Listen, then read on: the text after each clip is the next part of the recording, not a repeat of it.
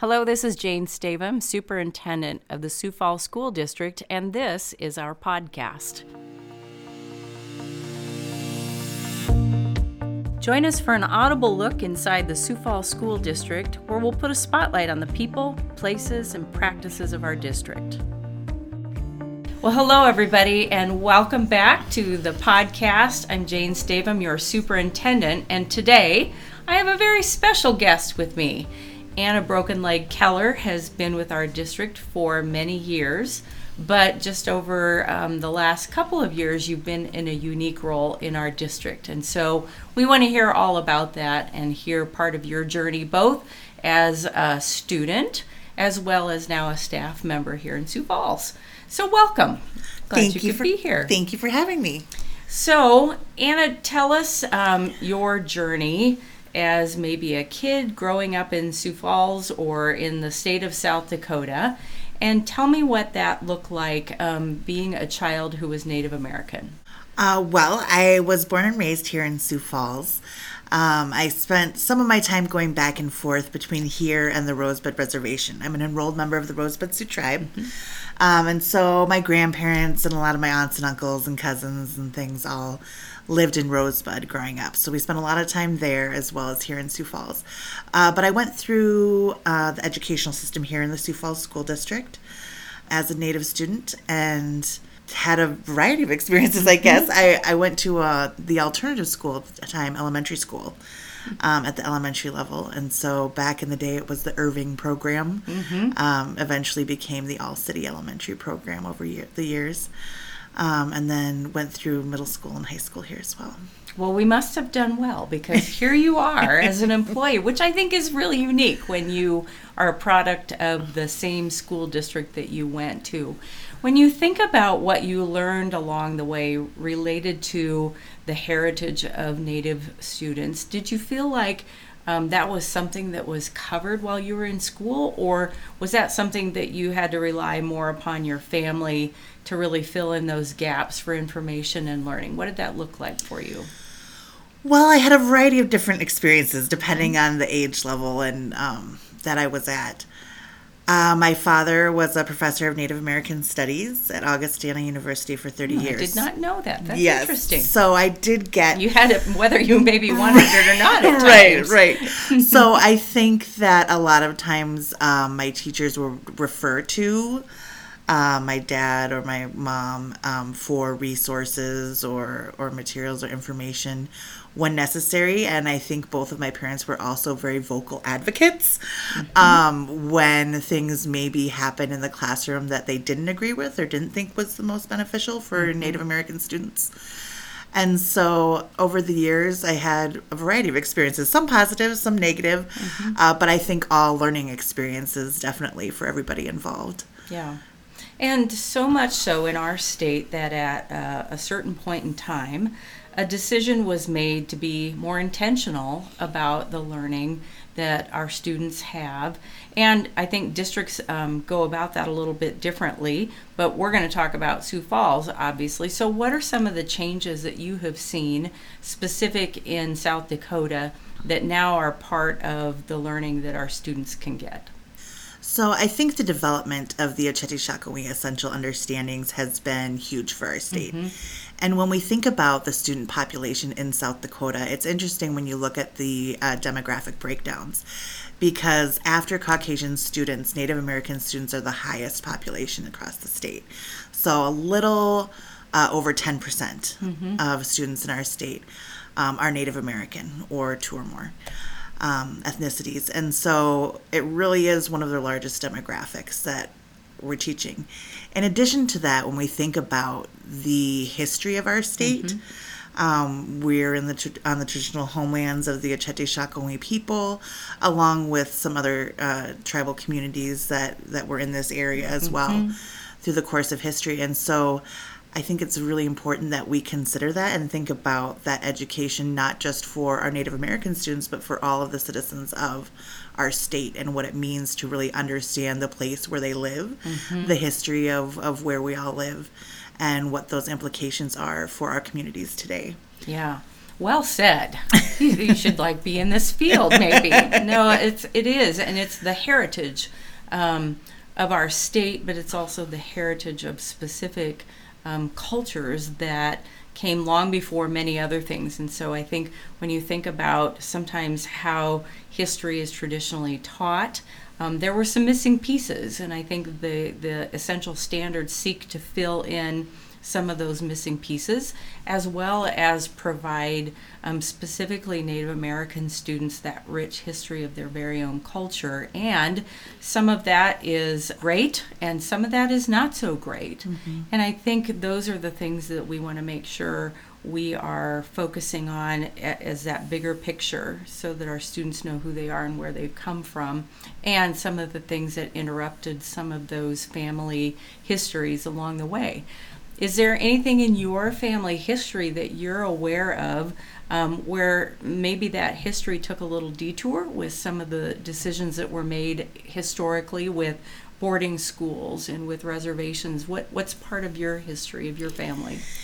Yeah, so definitely my family was obviously mm-hmm. impacted, and really, I mean, every indigenous family in North right. America uh, has been impacted by this history. Um, both of my grandparents on my dad's side were boarding school survivors. Oh, interesting. And so when I see how uh, that experience in boarding school played out in their life and in um, the education of people in my family, as well as um, our knowledge and access to our language. Mm-hmm um, it's really easy to see those impacts firsthand.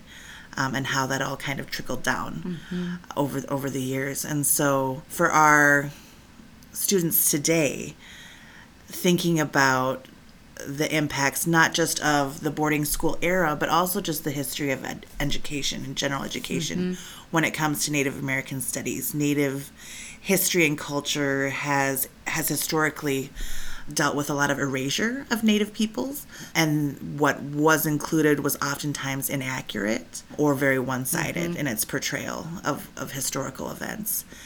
Uh, beyond that, I think sometimes we also get stuck talking about just historical events uh, and historical things to the extent that students today oftentimes have difficulty seeing themselves mm-hmm. being represented, whether it's in uh, children's literature or current events, things they see themselves being able to, that impacts mm-hmm. what students see themselves being able to do right. and be when they grow up mm-hmm. and live in the world. And yeah. so that kind of representation really does matter a lot. It does. And I think um, when I think about some of that historical significance, it's that what you said, erasure and that kind of interruption in tradition and things that might have been passed along like language mm-hmm. um, that that got lost and lost to a, a, greater degree. I mean, I think many of us had ancestors maybe who came from another place with a language that then is lost over time, mm-hmm. but it's not for some of the same reasons that we find in native culture, which is is sad. So when we think about today and how we're still trying to to restore some of those pieces and make language available to students. How many people know the language? And we think of it as Lakota and then Nakota and Dakota are dialects. Is that the correct way of characterizing that? Tell us tell us how we should characterize it because I think that's often confused. So when we think about the languages of the Oceti Sakowin, there's two kind of schools of thought. Some people talk about different dialects of Dakota, but I do think there has been Nakota speakers over mm-hmm. um, time as well, and then there are definitely lots of Lakota speakers, and they are kind of variances in dialects. Mm-hmm. I mean, when you think about the English language and you think about Oh my. Uh, you know, various terminology in different mm-hmm. regions. And some of the OSO teachers and I were just talking about this yesterday. Uh, you know, you think about how people refer to pop what we call mm-hmm. pop. Some people call soda, soda. Some people call it Coke. Coke. Yeah. Right. So there's different yep. terms, all for the same thing, just based on the region that you mm-hmm. grow up in. And the same is true of the languages of the Oceti Sakowin. Mm-hmm. So depending on the area and region that you grow up in, that will affect the dialect that you were exposed to if you were able to be exposed to language. So, what's the capacity for that language still to be taught? Are do are many people still capable of that? Is that Are we losing that rapidly? What's the picture of language? After boarding schools, there was a huge drop in mm-hmm. in language and language speakers, and those uh, who were traditional speakers sometimes didn't share their knowledge, especially with the next generation, because of their own personal experiences in boarding schools. Uh, I know that was true of my grandparents. Now, that changed for them over time. So I think when it originally came to their children, they didn't specifically teach them Lakota or Dakota, but the kids grew up hearing it and so could understand a lot of what they heard. Uh, but it wasn't until gr- the grandkids, so like when my grandparents had one of um, my cousins living with them, that they started again to finally explicitly teach some of those language pieces. Yeah, that's good. Um, and so I think that's true of pretty much most of the native communities across North America. Pretty much every tribe, both Oceti Sakowin tribe here in South Dakota and in Minnesota as well, has a pretty purposeful language revitalization efforts happening. Mm-hmm. Especially after COVID, that was one of the huge concerns for Native communities here in our state and in other states as well was the fear of loss of a lot of our language and culture mm-hmm. keepers who are our elders. Mm-hmm. And so that created, I think, in a lot of ways, a sense of urgency. I think we already had a sense of urgency and had seen how quickly language was being lost. But I think COVID even impacted that even more. And so I know, for example, my tribe, the Rosebud Sioux tribe, created actual jobs. So they're paying people full time, hmm. and their entire job is to become fluent language speakers. Wow. So predominantly young adults because they mm-hmm. want this to be able to continue and impact the community. And so their full-time job is to become fluent speakers in order to then help translate that language learning into the next generations Yeah. and beyond. You also see a lot of um, specific language immersion programs uh, throughout the state that have begun in the last few years, uh, predominantly starting at the elementary level, really working on full immersion for young kids and partnering that with uh, language opportunities for parents of those students as well, so that they really can try to work on having full conversations at home, Yeah. um, switching that first language back at home into our languages of the Oceti Sakowin. Yeah. So I've seen everything from puppet shows that have been made in Dakota for kids. Mm-hmm. I mean, so lots of different avenues and ways uh, that that has happened. That's good. And we actually had, I think what a lot of people don't know is that even in our armed forces, a lot of people hear about the Navajo code talkers, but we did have um, Lakota code talkers as well during World War II. Yeah. There's so much history. It's hard to decide what is going to be taught, and that's where those essential standards came in. Talk about how that looks here in the Sioux Falls School District. Where where do kids um, typically have access to the standards and the instruction? So during our last social studies adoption at the elementary level, we did a lot of work with the Oceti Sakowin Owaunspe facilitators and the social studies committee and worked on embedding those uh, essential understandings at the various grade levels where they fit with their social studies standards. And so that's one place where a lot of it at the elementary level has been embedded and incorporated. At the middle school and high school levels, uh, there's been some embedding in the social studies standards as well in those courses. And then in addition to that, we have, of course, our Oceti Sakowin Owaunspe classes for sixth, seventh, and eighth graders. And then also we have an OSO or a Oceti Sakowin Owaunspe class for high schoolers as well. And then high school, we've expanded that and have a Indigenous Studies class, which is a half uh, credit selective uh, for all students. And then our look what we were calling Lakota language, but we wanted to be inclusive of our other dialects, and Yeah. so have retitled our language classes at the high school level, uh, languages of the Oceti Sakowin one and 2 and those are available to all students at the high school level as well the middle school language component is really embedded in those OSO classes. So they focus on Dakota language predominantly, and then that's kind of embedded within their OSO classes at sixth, seventh, and eighth grade. Good stuff. Yeah. Makes me proud when you talk about it and that it continues to kind of expand and take shape over time and that we have people like you who are dedicated to helping us see what works and then where we can grow from there. So when we think about other supports, um, what else looks different maybe than it did five years ago in our school district for how we support families, how we support students so that while they're in school they're successful, but sometimes we need supports that kind of shore up other things in life that might be happening. What else is available? So, one of the great things has been our Office of Indian Education liaisons that we have. And so, we have two full time liaisons, um, and they do a fabulous job of mm-hmm. working with our Native American families across the district, um, K 12. And they help families with a variety of different things. Um, community resources, whether families have medical needs, mm-hmm. um, mental health needs, um, additional resources uh, for anything from supporting families in attendance at school, food resources, mean, clothing resources, anything that could be creating a barrier mm-hmm. in, in their educational setting and success for students and families. Our liaisons are there to help with. Um, transportation, sometimes emergency transportation, uh, mm-hmm. uh, short term is needed, things like that.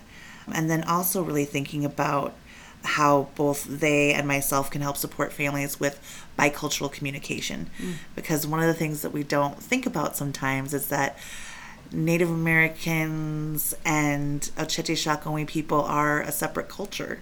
Mm-hmm. And so that does impact uh, the way that we sometimes communicate.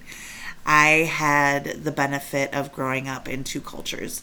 And so one of the things that I learned at a young age was bicultural communication. And it probably happened when I was about four years old. And I'd spent a lot of time going back and forth from the reservations to Sioux Falls. And I was very used to the uh, traditional native family structure where I was related to essentially everybody yeah. in the community. And so anytime I met an elder, you know, I always referred to them as grandma or grandpa. And they were always very sweet. And I was at a local grocery store here in Sioux Falls with my parents and walked up to a very nice white curly haired uh, Caucasian woman in the grocery store and I said, Grandma. And she looked at me like I was insane. and I was thought I was like, wait a minute, mm, that's not the normal response I here. get. Mm-hmm. I'm not like what, what why? I don't and I think that was my first kind of indicator that something mm-hmm. was different in a different setting than it, what I was used to. Yeah. Um, and so that was my first kind of indicator when I look back at my childhood of bicultural communication mm-hmm. and things not translating like I thought they were yeah. going to yeah. in a given situation. And so I think our families encounter that, and I think our schools encounter that mm-hmm. Um, on both ends, trying to bridge that gap and figure out what might be getting lost mm-hmm. uh, in communication between uh, those two uh, kind of factors. And yeah. so, just like many of our other liaisons who work with many of our other cultures in our district, thinking about how our liaisons and myself can support families mm-hmm. if they're going into an educational situation where they might not feel like they have um, enough knowledge, background mm-hmm. knowledge, or understanding of what's going to happen. And on the other side, supporting schools when maybe they might need to be communicating things with families and mm-hmm. might not be understanding why something's not crossing mm-hmm. um, that bicultural uh, lens like they want it yeah. to. And I think crossing is a key word right there. You are a bridge. Mm-hmm. And we try to build many bridges, and sometimes those bridges work very well. Sometimes we need to shore them up, and sometimes we need to build a new bridge in addition to the ones that we have because I think if we know anything about cultures is that they are not stagnant. Things mm-hmm. change mm-hmm. and grow and shift over time people come and go. So sometimes we assume everybody knows, but if you're brand new to our district, um, school districts do things differently. Mm-hmm. And so we are so grateful to you and to all of our liaisons who kind of foster that bridge building and help us reach out to families. When you think about your hopes for the future, and you think about our our youngest children right now, and the ability for them to both retain their culture as well as focus on a bright future. Mm-hmm. What are your hopes and dreams for our school district and for just children? Oh, that's a big question. I have a lot of hopes and dreams for all of our students. I, of course, have one daughter who's now mm-hmm. a first grader in our district. Um, and I have another one that's going to be in our district very soon. And so when I think about not just them, but but their classmates and the other kids that I see, mm-hmm. I hope to expand the knowledge for all students about our indigenous history and culture here mm-hmm. uh, in the state and throughout North America. I hope that they see that all of our students see and are able to see that representation of the contributions that indigenous people have made and are making mm-hmm. um, to our current society and opening those opportunities for students our native students and what they see themselves being able to mm-hmm. do in the mm-hmm. future i would love to see more language at the elementary level um, and I know that you know you and I have discussed a little bit about what that could look mm-hmm. like. How what what might that be like? Because we do have a very large district. So what does that look like in right. a district like ours? Um, but I would love to see some kind of language program at some point for our youngest learners. Mm-hmm. And even thinking about some of our early childhood students, uh, it's interesting. I've had an OSO facilitator who reached out and said, Hey, I just realized we have all our these so many native students in our early childhood programs like mm. how can i connect with those families mm-hmm. as well and so thinking about how we can expand that way yeah. as well and then to continue integrating those Oceti Sakowin essential understandings into not just social studies but into all our right. different core areas um, in order to help all of our students be successful and also to see how that mm-hmm. that piece fits. I know that our recent science uh, study at the high school level, our environmental science teachers and our biology teachers have looked at integrating um, some of those Oceti Sakowin essential understandings into the science series yeah. as well. So that's a, really exciting. It is. That's all exciting, and you make me excited when you talk about those things. I think. Um, you know, m- many people may not know when you come to teach or be an administrator in South Dakota, you are required to take a course or a class on Native American culture, history. And I, I did that, of course, coming a few years ago, and I was supremely frustrated because there is so much there.